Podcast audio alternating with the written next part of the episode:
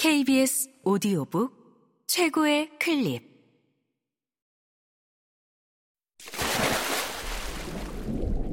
KBS 오디오북.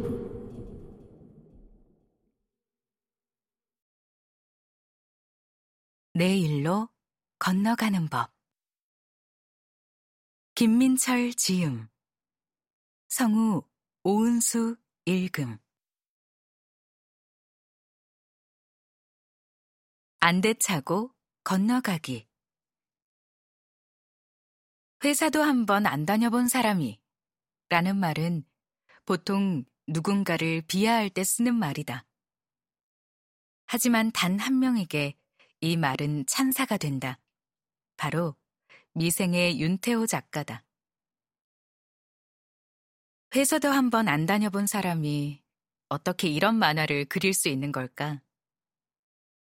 물론 윤태호 작가가 조직에 속해 본 적이 한 번도 없는 건 아니지만 대기업의 생리를 이토록 성실하게, 이토록 사실적으로, 이토록 통찰력 있게, 이토록 설득력 있게, 동시에 이토록 재미있게 그려내기 위한 그 노력, 몸의 일부분을 갈아 넣었음의 분명한 시간을 생각하면 나는 스크롤을 내리기도 죄송한 마음이 들었다. 내가 아는 모든 칭찬을 여기에 다 쏟아붓고 싶은 심정이다. 물론 빨리 보고 싶은 마음이 죄송한 그 마음을 언제나 이겨버리긴 했지만, 미생을 볼 때마다 내 무릎을 꿇게 만들어 내가 쉽사리 못 넘어가는 장면이 있다.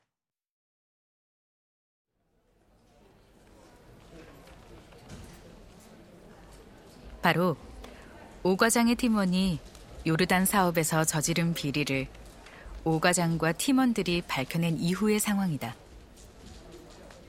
회사에서는 감사가 진행되고 전 직원들을 대상으로 윤리교육이 급하게 이루어진다.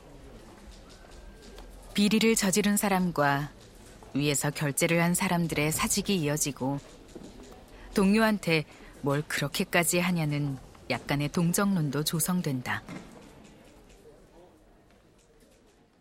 그 상황에서 오 과장의 영업 3팀은 고요하다.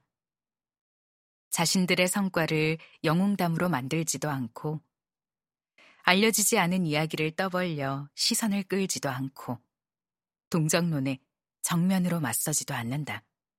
그냥 시선을 일에 고정한다.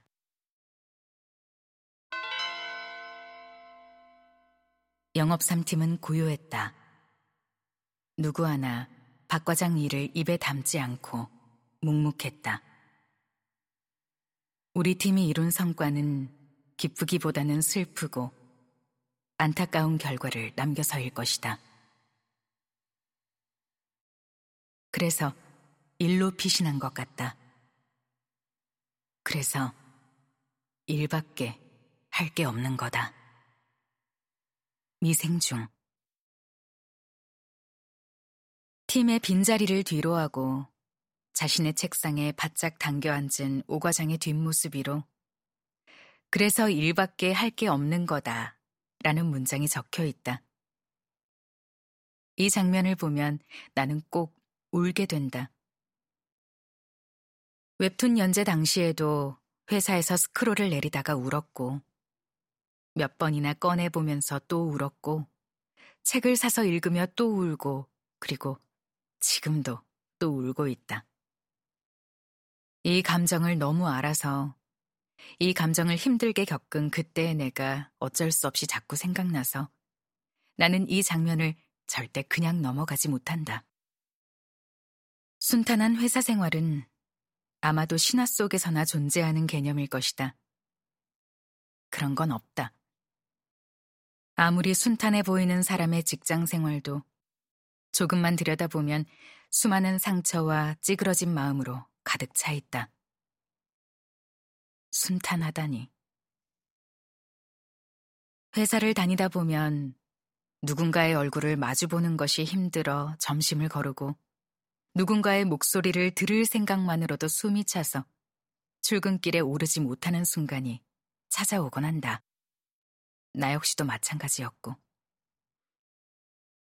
하지만 여기서 나의 순탄하지 않았던 회사 생활을 낱낱이 밝히는 건 크게 의미가 없을 것 같다. 누군가를 그렇게 험담하느라 내 에너지를 쓰고 싶지도 않고, 그때 힘들었던 나를 세세하게 떠올리고 싶지도 않고. 다만 그때의 나를 생각하면 경주마가 떠오르며 조금 안아주고 싶어진다. 경주마. 눈 옆에 안대를 차고 달리는 경주마.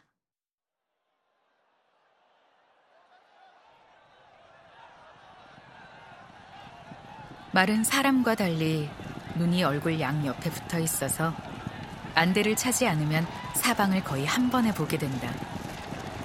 옆에 달리는 말의 모습도, 멀리서 소리 지르며 응원하는 사람의 소리도 경주마에게는 너무나도 큰 자극이다.